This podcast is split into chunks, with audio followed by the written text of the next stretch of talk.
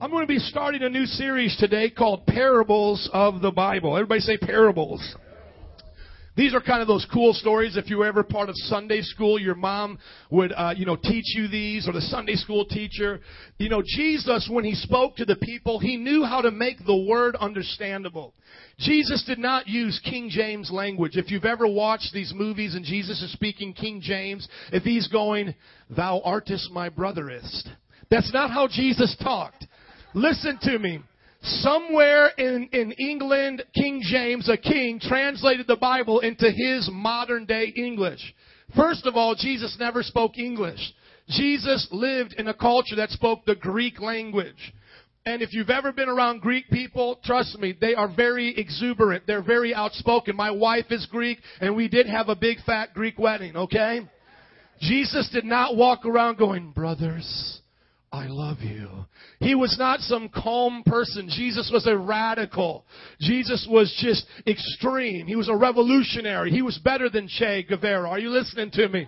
He was better than all of the American revolutionaries. He was passionate. And when he spoke to the people, he spoke in such a way that farmers would go, Oh, I got it. That the people of the day, that children would go, Oh, I get what you're saying, Jesus. So listen to me. If you've ever been to a church and you're like, what did that guy talk about? You know, I mean, if you did not get it, you were not in a church that was preaching like Jesus. No offense to them. We love everybody. But when Jesus preached, everybody walked out there and goes, Hey, did you get that? Yeah, I, got, I totally got that. He talked about the farm and yeah, and I get it. Everybody say parables.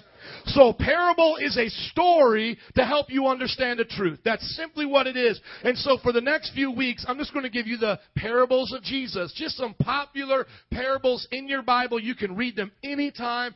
And I want to teach them here on Sunday mornings so that you can just get excited about what God is saying. So at the end of the service, you can go, hey, I got it. Look at your neighbor and say, you're going to get it. Come on, look at your Bibles in Matthew 13, verse 1. You are going to get it in a good way. Not you're going to get it. Not like that. Matthew chapter 13 verse 1. The four hearts. That's the parable that you're going to learn today. The four hearts. We're going to read the passage. It's a little lengthy, but it's pretty good to hear the Bible every now and then. Amen. Especially in church, right? We should hear it. Okay, hopefully it's not too boring for y'all, but here's the Bible in church this morning. Okay, Matthew 13 verse 1. That same day, Jesus went out of the house and sat by the lake. See, Jesus, first of all, knew where to have church. Amen? How many would like to be sitting by the lake right now having church? Church by the lake. Amen? Oh, bless the Lord. Right now I'm trying to get a ski boat. Just pray that that thing comes through. Amen? And you know whose fault it is? It's my aunt's fault right there. Aunt Joanne, would you raise your hand right there? Aunt Joanne and her family would take me out water skiing every summer that I could go out in Wisconsin. It changed my life. I love it. I'm trying to do that. Jesus knew where to have church. Somebody say, by the lake. There he goes. Now such crowds gathered around him that he got into a boat and he sat in it. While all the people stood on the shore, then he told them many things in parables. Everybody say parables. Thank you. Now watch this. We don't live in Jesus' time. So the parable he's going to tell is probably going to be a little weird for us because we don't live where Jesus lived. But if you were around when Jesus was around, you would just get it right off the bat, okay? Now, here's the deal. Jesus lived in a farming culture. Was anybody here ever on a farm, brought up on a farm? Some back in the homelands? Come on. My family had a farm in Illinois. My Italian grandparents, he wanted to retire on a farm. Okay, very few of us. But follow this. The reason why Jesus talks talks about a farmer because guess what? 2,000 years ago, what were most people? Farmers, agriculture. That's what they did. Get it right here. He's going to teach them a parable. A farmer went out to sow seed. That means to plant seed. Sowing is planting. A farmer went out to sow his seed. As he was scattering the seed, some fell along the path and the birds came and ate it up. Some fell on rocky places where it did not have much soil. It sprang up quickly because the soil was shallow. But when the sun came up, the plants were scorched and they were withered because they had no root. Other seed fell among thorns which grew up, choked the plants. Still other seed fell on good soil where it produced a crop 160 or 30 times what was sown. Now look right here, friends. If you were a farmer, you would understand exactly what he's talking about. But here's the situation. You wouldn't know spiritually what he's talking about. You would just understand, hey, if, yeah, if I sow seed, some of it goes on the ground, it's not going to grow anything. A bird will eat it. If some of it gets into cracks and rocky places, it will grow, but it will eventually die. If some get among weeds, the weeds will choke it out. But if it goes in good ground, it will grow. So you can understand that probably better. I mean, they can understand probably better than us. You're figuring it out. Everybody say, I'm figuring it out. You got it. You know, it's planting. Right here, we're planting a garden or, or planting here like wheat or something like an agricultural item. Now watch what he says in verse 9 though. Here's the key. He who has ears, let him hear.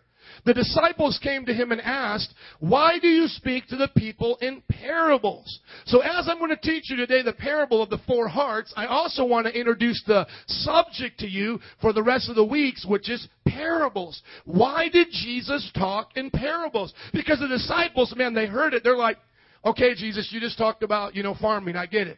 That would be like some, you know, somebody telling us a parable going, one man goes into traffic and he, and he, he drives for 30 minutes and he comes to his place late. Another person takes the train, he gets there on time. You know, it's something we would understand and go, okay, but what's the point? Jesus now explains why he tells parables. Somebody say parables. Here you go. He says the knowledge of the secrets. Now say secrets. You see, the knowledge of the secrets of the kingdom of heaven have been given to you, but not to them. Why was Jesus keeping secrets? I thought it wasn't polite to keep secrets. Why does Jesus tell the disciples, Shh, I'm telling you a secret, but I don't want the non disciples to know? He's going to explain it to you. Verse 12. Whoever has will be given more and he will have an abundance. Whoever does not have, even what he has will be taken from him. This is why I speak in parables. Though seeing they do not see, though hearing they do not understand, in them is fulfilled the prophecy of Isaiah. You will be ever hearing but never understanding. You will be ever seeing but never perceiving. For this people's hearts have become callous. They hardly hear with their ears. They have closed their eyes. Otherwise, they might see with their eyes, hear with their ears, understand with their hearts, and turn, and I would heal them. So look at what Jesus says. I'm only giving the definition, the explanation of the parables to those who have eyes to see it, ears to hear it, and a heart to understand it. You see, my friends, if you don't want to know God's words, you won't know it. He will not force it on you. So when he was with the people, he would tell a parable. He would say, guys, you want to know what the kingdom of God, heaven, angels, shh, all the glory. You want to know what it's like? A farmer planting seed, dropping it in the ground, little birds coming. There it is. Ooh, that's deep. Do you understand it, Peter? Not a clue. It's really deep. Heaven is like a farmer. But what's the point? Because now you hear it, you're supposed to get hungry for the explanation and be a disciple. And a disciple is a learner. That's what that word disciple means. And you're supposed to come to Jesus and say, help me understand the parable. But those who don't want to, they're just going to walk away and go, oh, that dude's nuts. Man, he talked about farming. I came to learn about God. He talked about farming. How many of y'all getting why Jesus talked in parables? Because he made it an option. Do you want to really know? Because here's the illustration, here's the parable. But if you want to know the explanation, the secret, you have to be his friend. You have to come and ask him. You have to open your eyes. So people like, I'm not believing in God until I see him. You'll never see him that way. It's not like God is going, oh no, Bob doesn't believe in me unless I come down there. Okay, Bob, here I am. Come on. You know, that does not work. Oh, I'm not believing until I see him. You'll never see him that way. But the Bible says those who are pure in heart will see him all the time. Praise God. If you seek Him, you will find Him. If you knock, the door will be answered. If you ask, see, you have to humble yourself. Father, I want to know you. You'll have an answer. You'll get what you ask for. Amen. So that's why parables, by the way, because Jesus taught the secrets and only wanted to give it to those who really wanted to know it. Now, here he explains it to them. Verse 16, but blessed are your eyes. Somebody say, my eyes. Come on, because you're here because you want to learn. Amen. Praise God. He said, blessed are your eyes because they see and your ears because they hear. For I tell you the truth, many prophets and righteous men longed to see what you see, but did not see it and to hear what you hear, but did not hear it. So he said, man, for 2,000 years, even before Jesus, you got to understand the prophets were around preaching. And he says, these prophets that you read about, Isaiah, Jeremiah, Ezekiel, they longed to be with me. And they couldn't see it. They were good guys, but I wasn't close to them, so I couldn't give them the secret. He said, now I'm on this earth. Imagine this. Jesus on the earth, God in the flesh. You can talk to him. Hello. Imagine talking to God. God, Jesus, tell me about this. Could you imagine asking Jesus a question? That's what these guys had the opportunity to do. So he said, the prophets long to see this. Everybody say long. Come on, say the word long. They long to see this. So now he says, I'm going to tell you like a T-I is, like a T is. He says, man, I'm going to hang out with my boys, my disciples. I'm going to teach them this parable. Are you ready to learn the secret of the parable? Verse 18. Listen then to what the parable of the sower means. When anyone hears the message about the kingdom and does not understand it, the evil one comes and snatches away what was sown in his heart. This is the seed sown among the path. The one who received the seed that fell on rocky places is the man who hears the word and at once receives it with joy, but since he has no root, he lasts only a short time. When trouble or persecution comes because of the word, he quickly falls away. Somebody say quickly.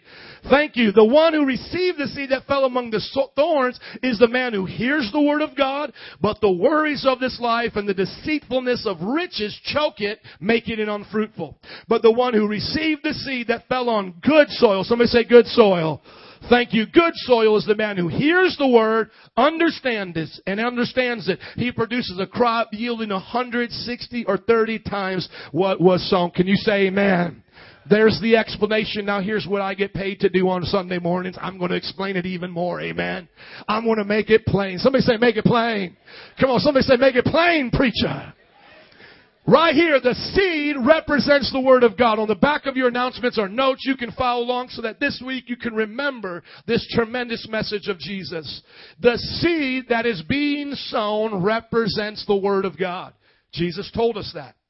Number two, the farmer or the sower represents the preacher of the Word of God.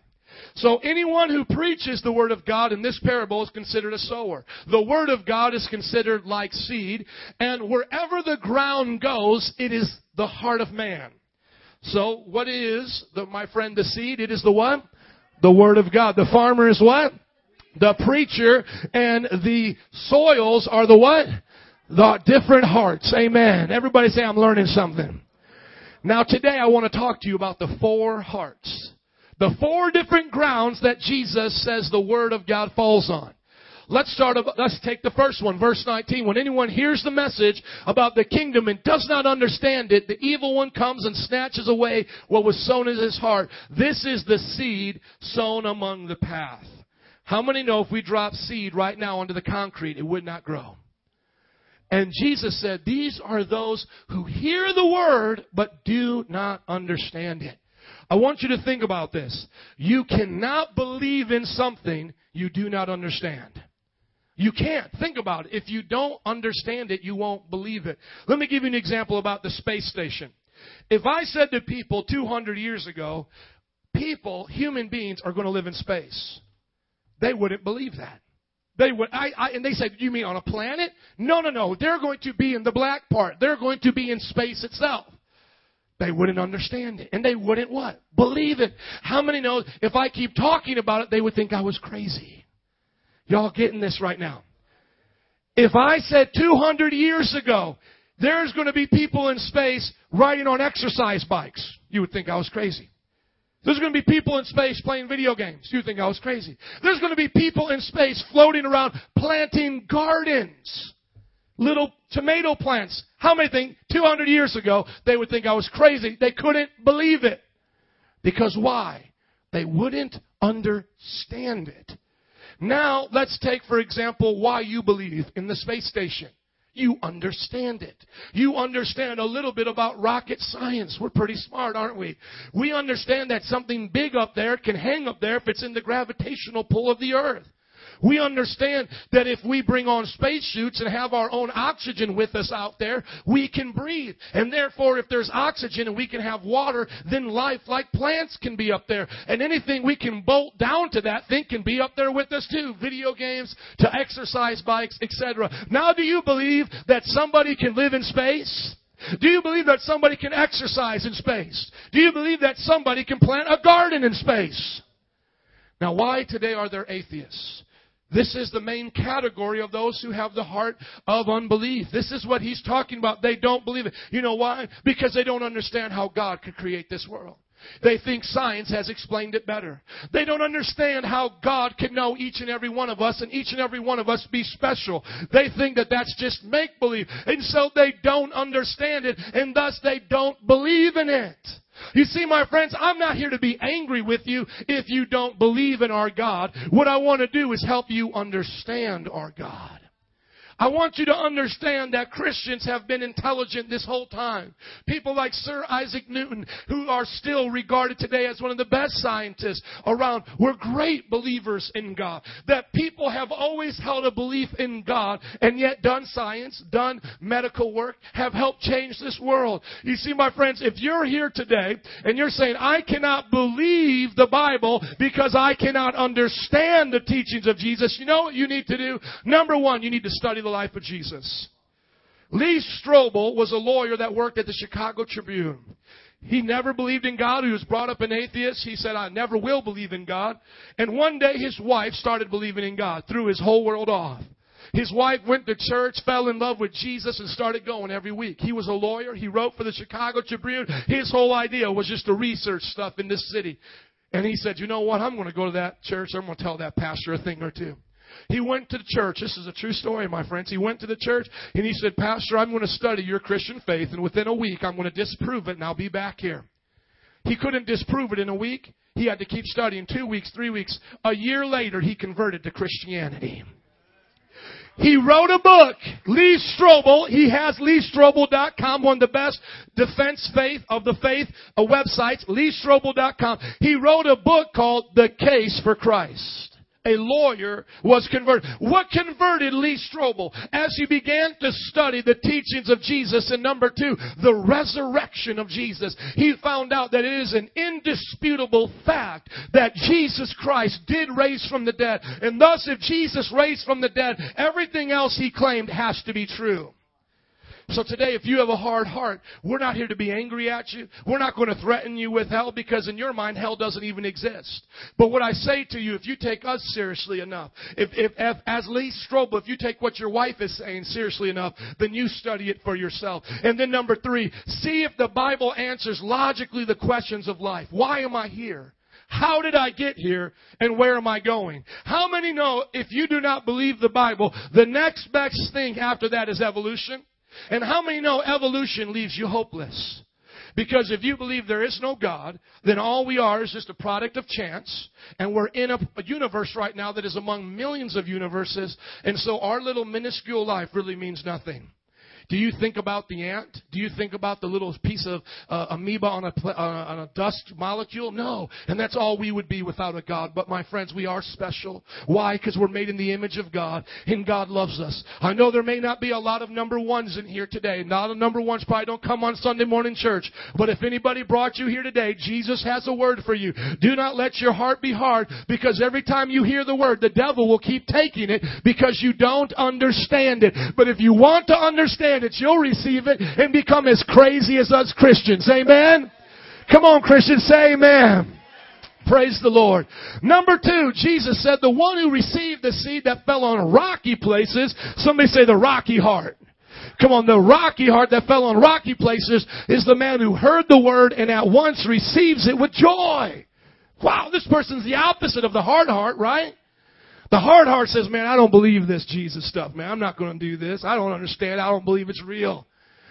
The one that falls on rocky places says, yay! I want to be a Christian. Yes, I want to go to heaven. It says they receive it with joy.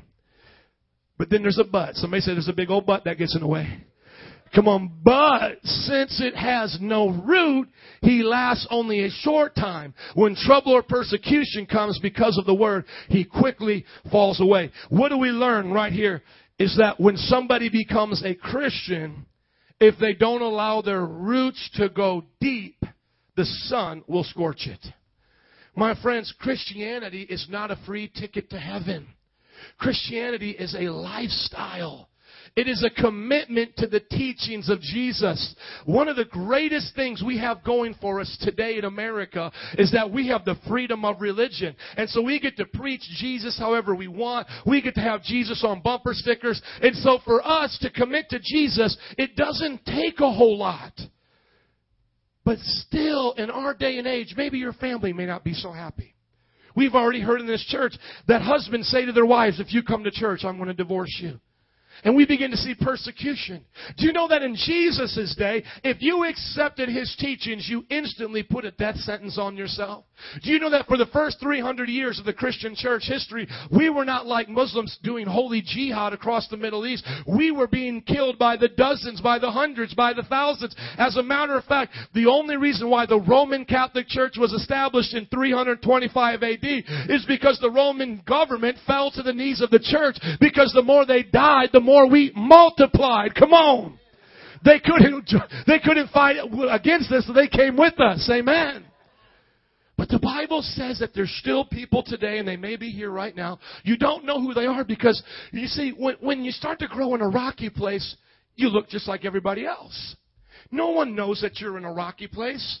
And you, and, and you have joy and you love God. And listen to me, there's nothing wrong with you. We're not, we're not saying that, that, that you're bad or that I'm a better Christian because I've lasted 15 years. No, listen to me. The only difference is, is that rocky place doesn't give you enough depth to grow deep. And what we call this now today in our church age, we call this a backslider. This means that you get excited about God, but over time you begin to go back. At first, you came to church and you said, Man, I'm going to be committed to the Lord every Sunday. I'm going to read my Bible and pray. And you know you felt God. God was real inside of your heart. But time will begin to go by. Your roots won't go down that deep. You're not really reading your Bible and praying. And what begins to happen? Oh man, Sunday's game day. Man, I got to watch the Cubs. You know, come on, Sunday's family day. And all of a sudden, Sunday gets out your life. And then, man, I'm too busy to read my Bible. And you know, God, you understand because I'm just too busy taking care of my family and all these good things. That sun begins to come out and it gets hotter. And normally, what does the sun do? Photosynthesis. It gives those little leaves energy and it begins to grow it. But that very sun that could give you life, that very situation that could draw you closer, you're getting persecuted, things are getting your life. Oh God, I need you! Those very things that could give you life actually begin to kill you. You see, people ask me, Joe, how did you make it through your first years of getting off drugs, getting away from your friends, when I know you went through all those troubles? Because all those troubles brought me to Christ. You see, it's the same sun. Some people allow the trouble to bring them to God. Other people let the trouble take them away from God. You see, there's three things you gotta do today if you're that stony heart. Number one, you gotta let God's Word touch the deepest parts of your life. Yes, you've received him. Yes, you know he's real. You're not doubting him. And, and even in your own mind, you might think, well, I'm better than the other guy because he's a hard heart. Yeah, you're better. But listen to me. You won't have the same, you won't have better results. Both of you will die if you don't change. Number one, let your roots grow deep. That's why Metro Praise gives such a simple vision, connect, mentor, send. We just don't want you here on Sunday morning. We want you to be a part of the life of a Christian. And it's not like this is a cult, my friend. This is a lifestyle. How many know when you love something, you love being around people who do that? How many know when you go watch a Cubs game, there's just not two people there? I know a lot of you Sox fans, you, you wouldn't show up, but listen to me. When you go to your game, there's people there, right? We don't want to go to a ball game and say, I hope I'm the only one. You know, even though it's bad with parking, you want it to be packed. You, you, we like that feeling, like, man, I'm a part of something. My friends, it's the same thing with God. If you don't let it touch you, if you don't let people around you help you, it's going to die. Number two, you got to put God before family and friends. This does not mean that family and friends are not important. But God said you have to put me first. The only way, my friends, I would ever be a good husband if I knew how to put God first. Because I don't know how to treat my wife unless God helps me. The only way I could be a good father to my children is if I put God first because man, I need God's help. I'm telling you, man, for the first time, and you guys might want to lock me up, man, but I think some parents might understand. For the first time, I slapped Bethany's hand out of anger. I did. Oh, y'all look at me bad now. Oh, shame, man. She was acting crazy, and I had I had Hannah in this hand, and she kept grabbing something. And when I was trying to get out of her hand, uh, Hannah slipped a little bit, and then she fell to this side. And then I took Bethany's hand, I slapped it out of anger. Come on, how many parents have ever done that? I'm not alone. Thank you, Lord. But how many know I had to ask God for forgiveness? I had to say, Lord, I'm sorry. And I had to take little, little, little Bethany in my arms. And it's nothing wrong with slapping the hand. Bible says you need to spank and have forms of discipline. I'm just saying, I know I did it wrong. Why do I have to put God before my family? Because I will be a terrible father without God. And some of you might say, well, Pastor, I've been doing this pretty good without God. I don't think you understand how deep this relationship is supposed to go. You're supposed to teach your children the morals and the things of God. And then once you try to do that on your own, you will realize you can't. You have to have God. So put Him first. And then number three, in times of trouble, pray for rain. What makes that little seedling able to grow and get those deep roots when that hot sun is out is that rain of refreshing. That rain of refreshing. You may be a new Christian and say, Oh man, my job is getting to me. These troubles are getting to me. You need to fall on your knees and say, Jesus, I need a Holy Ghost outpouring of your rain. Rain on me, Jesus. I promise you, you put on the worship album, you get alone and start to pray and say, God, touch me with your spirit. Spirit, you'll start to feel the rain of God's love. Come on, Christians. How many have ever been through something and God touched you with His love? You don't know how. You didn't know that it could come that way, but God opened up a floodgate for you. I'm telling you, my friends, in times of trouble, don't run away from God. Run to God, and He will refresh you with His rain, and you will know that He is with you, and you'll begin to grow, and those roots will grow down deep, and that ground will become soft, and you'll begin to see the work of God in your life. Amen. Come on, praise God. The third one is the weedy heart. Somebody say the weedy heart. Not the weenie heart, the weedy heart. Praise the Lord. The one who received the seed that fell among the thorns or the thorny heart. What do I have on your paper? Thorny or weedy? Okay, weedy. That's what I thought. Thorns is the man who hears the word, but the worries of this life and the deceitfulness of wealth choke it out, making it unfruitful. So you're saying, man, Pastor, I'm doing good. My roots are growing down deep. My heart's not hard anymore. And, and I'm sticking through this thing through thick and thin. The rain of God is falling on me. Well, there's one last danger you got to watch out for. Weeds in the garden.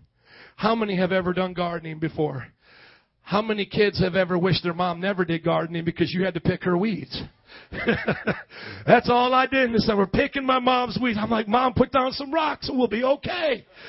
Hallelujah. But my mom had to have the garden. I had to pick the weeds. My friends, listen to me. You can go to that garden today like a Sunday. It's so beautiful outside. You can get at your garden. You can get every single weed out. You can just, just make that thing look beautiful. How many know in two days there's going to be little weeds coming up? You see, this third heart represents the person that daily has to pick the weeds, but they give up and stop picking them. My friend, the temptations of worry and the love of money can take your Christianity away at any time. You'll still be here on Sunday. You'll still be coming to church. You'll still say you love God. You'll be wearing that cross. Mm, you know what I'm saying? You'll still be doing that. But in your heart, He's not like He used to be. Why? Because the love of money took it away.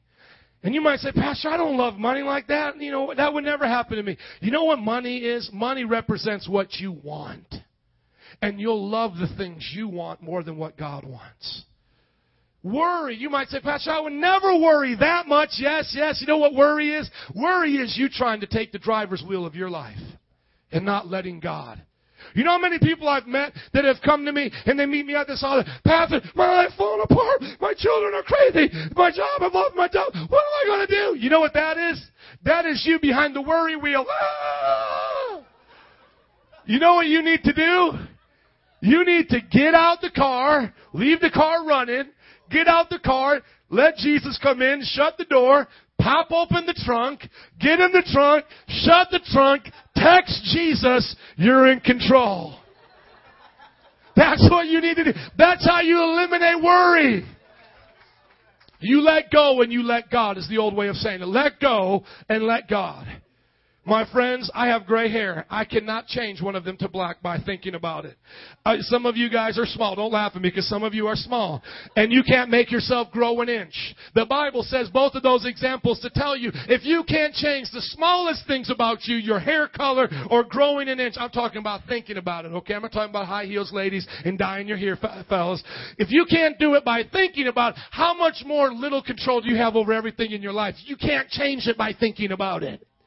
Now, I'm not talking about being lazy and a couch potato. There is no Christian that can ever use that excuse because the Bible says if a man doesn't work, he can't eat. The Bible says do all things as unto the Lord, work as unto God, and that we are to work six days and rest one. So this is not talking about being lazy. This is talking about, and every one of us have been here, it's when you've done everything you can and still the bills aren't paid. You've done everything you can and there's still a conflict in a relationship. You've done everything you can. You know what you do? You trust God. And that's not make believe, my friends. That's a real power that comes from trusting God. How many have ever trusted God and see Him came through? I have trusted God throughout these years of my life, and He's never let me down. As, as, they used to say, He may not come on time. He may, he may not come when you want Him, but He's never late. He will come. He will come when He decides to come. And so this weedy heart today, the only difference is, is that they don't want every day to be changed. You see, if you want to get rid of this weedy heart, you know what you need to do every day? Ask God for a pure heart. Man, I'm telling you, boy, I went out and looked at those boats yesterday with Dylan, and envy began to come up in my heart like a little weed. Sixty thousand boat, what? Sixty thousand dollar boat. Why can't I afford that? Why can I afford that little book? Come on, y'all looking at me crazy right now. Don't you ever want anything in life and you just, you want it? You look at it, maybe it's a big TV, maybe it's a vacation to Puerto Rico. You know, why can't I go to Puerto Rico? Everybody else is going. And maybe that's how you talk, I don't know. So, here comes this little weed, and then I just had to look at Dylan, and I had to say, man, I'm not going to envy these people. Because you know what? I have what God has for me. What God wanted me to have, I have and I only have a few thousand dollars to spend on a boat, and, and these people got all this money spent on a boat, that's between them and God. But I'm going to ask them for a pure heart. Because I can't let that get in my heart. Could you just imagine that today? I get so greedy. Just imagine how, I'm going to use myself as an example. Imagine if I got so greedy today, I'd go out and take, if they even would loan me the money, I'd take out this loan for a $20,000 boat. And here I am driving this boat like this, and God says, you love that boat more than you love me. Would any of you think I made a good choice? No. Now, if I could afford that boat, praise God. But I can't. And the whole idea is when that desire comes up, I deserve this boat. Man, don't you know how hard I work? I deserve these things in life. That's the love of money. Don't let that heart come in you. It would be better for all y'all to live in a one bedroom apartment and to have the Holy Ghost and some love on the table than to be eating filet mignon. Come on, somebody. God will satisfy. Now, if you can have both, that's awesome. If you want to buy your pastor a boat, let's go out shopping. Amen. No, I'm kidding. Ask, but I want to take everybody out, by the way. We're going to take turns. We're going to go, I got this whole thing planned out. A little summer retreat. Come on, guys. Water ski tubing. Okay, ask for a pure heart every day. Number two, which is supposed to say number two, trust God at all times. So I'm trusting God for a boat. You might say that's silly, but you're trusting God for something. I don't think that's silly. You're trusting God for a new job. You're trusting God for your family to get back, back together. You're trusting God for things to change. Well, it's all trust. Trust God and don't get so worried that you allow those weeds to come up. Number three, pick the weeds daily. How many know worry and the lust of the flesh, the boastful, boastful pride of life, these things will come up every day. You go out today, like I said, you pick your garden and you go out two days, it's going to be there again. The Christian life is saying, God, change my heart. Would you all stand with me, please? Lilani, would you come? If you want to take notes, I'm going to test your ability to take notes while you stand. I want you to see the last part, but the one who received the seed that fell on good soil is the man who hears the word and understands it. See, he understands what he hears he produces a crop yielding 160 or 30 times what was sown. Think about this. You begin every day to believe the Word of God. You say, God, I believe you. See, the guy that had the stony heart, the woman had the stony heart, they don't believe it. You do. So every day you say, God, I believe this. If I don't understand it, I'm going to study it. I'm going to get around pastor, other people who have studied it, so I can understand it better. You're not going to be brainwashed here. We don't believe in that. But you're going to believe the Word of God. Do you have any questions? Email me, call me. You got leaders in every one of your ministries you can call and talk to. So you believe the Word of God. What's the second thing? You let God's Word touch the deepest parts of your life. You just say, God, take over. Every part of me. So that when the sun comes out, because you know what? Everybody's going to have trouble in life. I wish that being a Christian would take away trouble. It doesn't. As a matter of fact, God said, You had trouble, but now you're going to have more trouble. Because not only do we have the troubles of everybody else, you know, everybody else has the trouble of waking up tired in the morning, everybody else has the trouble of being laid off from their job, but now we have the trouble of being persecuted for loving Jesus. We have this guy, uh, uh, Chris, he's a part of a drug and alcohol rehab problem. He's going through the average trouble of anybody trying to get set free. And then now he's getting punched in the face by an alcoholic. He's like, dude, if I wanted to fight in a bar, I could have done this on my own time. But you see, God is saying, in that time of trouble, you let me touch the deepest parts. You let me touch the deepest parts, and you'll grow deep roots. And then the last thing, he says, pick the weeds. So, what was Jesus trying to tell these old farmers? What was he trying to tell these people 2,000 years ago? He was saying, When I look at you, I want to see you to be a fruitful tree. I don't want to see anybody have a cold heart. I don't want to see anybody have a shallow relationship that gives up. I don't want to see you have weeds choke you and you can't enjoy life because so many things are choking you. He said, When I see you, I want you to bear fruit. And then he threw something in there that only farmers would understand. He said, I want you to bear 30, 60, 100 fold. Fold means times. I want you to think about this. One apple seed will go into the ground and grow one apple tree. That apple tree will yield on a low end a hundred apples a year. That apple tree will then produce fruit for upwards of a hundred years, but at least for 20 years. That one seed will produce 20,000 apples. There are at least six seeds in each apple. That will then produce 120,000 new apple trees that will then produce 120,000 apple trees. Do you get the idea? What is God trying to say? You let me touch your heart, I'll do things that you could never imagine. He says, You let my word touch your heart, I'll do things in you you could not comprehend. It will blow you away. You farmers, you want to see 30, 60, 100 fold on these crops. That's what I'll do in your family. That's what I'll do in your job. That's what I'll do in your children's life. That's what I'll do for you today. That's what Jesus was saying. If you take me at my word, I will produce fruit and change in your life. And God is asking us, He's asking for me, the pastor, to the first time visitor. He's saying, Will you let me have your heart? Will you let me have it? Because I am a good farmer. My word is good and it will produce seed that produces a harvest. He says his word will never return void. That promise may take its time in coming, but that promise will be fulfilled. God will change our lives. God will bless us. And so today in closing, I'm going to ask that right here in this corner, Ishmael and Araceli, Ishmael and Araceli right here are going to represent the first heart in just a moment, if you are here today and you would say, Man, my heart is hard, Pastor, and you just preaching to me started penetrating, I need some help in understanding the Word of God. You're going to go there today and you're going to say in just a few moments, Man, I need prayer so that my heart gets soft. And you know the way I look at it? You all ever seen construction workers downtown pounding on that concrete? When we went downtown to get our passports, these guys are just plowing through that, man. The hardest of ground will break with the right amount of force. Let me tell you something. God is big enough to break your heart into a million pieces and then heal you and put you back together. He's big enough to get off that junk in your life. Number two, right back there, David and Liz, David and Liz right back there, are going to represent today if you have the shallow, the rocky heart. You're saying, Pastor, my heart, man, I'm hanging in there. I love Jesus. I love Him. I'm hanging in there. But man, it's getting hard for me right now. That sun is beating on me, Pastor. You don't understand what I'm going through this week. I thought it would change, but it's getting harder. I want you to go back there and get prayer today so that the rain of the Holy Spirit can begin to refresh you. I'm telling you, rain will change the whole scenario. Talk to any farmer, rain will change it like that. Everything's going bad. Rain, boom, we're doing good again. Droughts are the worst thing for a farmer.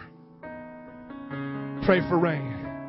Over here in this corner, I want Jared and Edilberto and Griselda, because I believe there's going to be more in this corner. You're going to represent here the weeds.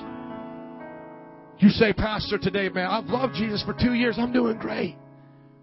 But I notice there's these issues that come up from time to time, they get a hold of my heart. They get a hold of my heart. If that's you today, I'm going to want you to get prayer for that.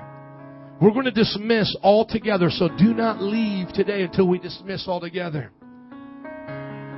And then for the fourth heart, I'm going to ask you just to come up here and say, Jesus, produce a harvest in my life. Now listen to me. I'm not going to manipulate it. You want to sit at your seat and wait for us to dismiss. We're going to have some cookies and we're going to hang out. Please hang out. Don't go anywhere. But listen, for you to step up here, what you're saying is, I got it right. You might say, Pastor, nobody's perfect. Yeah, in this service you can because you're going to pray and get it right.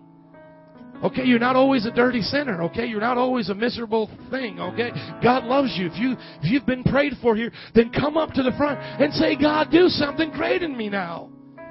Sometimes we get this mentality that we're, we're, we're always just dirty, rotten sinners in God's eyes. That's why He died for us, friends. So that we could be changed. He doesn't look at me as a dirty, rotten sinner anymore. He looks at me as good ground. And yeah, He prunes junk out of my life, man, but that's who I am to Him. I'm not a dirty, rotten weed. Amen? So today we're going to take just five minutes of your time to ask you to go to prayer stations. And I want my 201 class to have their eyes open if more people come to these areas. We're going to pray with you. I'm going to pray and dismiss, and then let's hang out before we hang out. Amen. Let's hang out with God before we hang out with each other. Can we do that? Father, I thank you today. What a simple parable, Lord. Now we can put it into action. Nobody's better than the other person. God, those praying for people today are no better. But Lord, we're here to just offer up prayer. Because we don't want anybody leaving here, God, the same way they came. Lord, we want to see lives changed. We want everybody to be that fruit, that tree you said we could be. So, Lord, you gave us a parable. We've learned from it. Now, God, I just ask that we put it into our practice right now.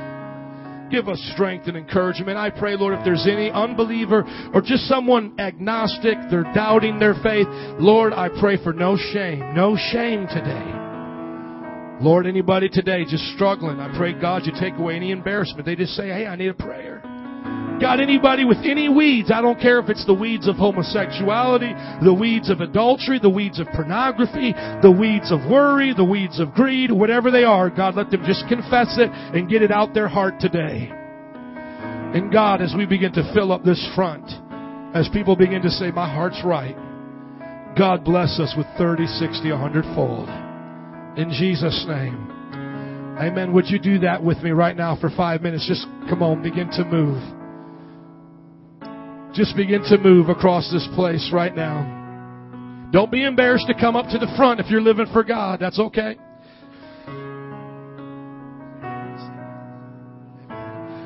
Those that are here, just start to pray with us for those getting prayer. Then we're going to do a prayer together. God, just transform everybody's life today. Transform this church, God. We thank you, Lord, that our hearts are being tilled by the tractor of the Holy Ghost.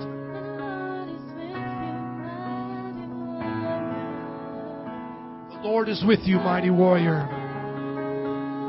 Eyes arise. The Lord is with you, mighty warrior. The Lord is with you, mighty warrior. We lift up every person going through a struggle today of getting deep roots. We pray for deep roots in this place today, strength to make it through. Life. You mighty warrior. Hallelujah.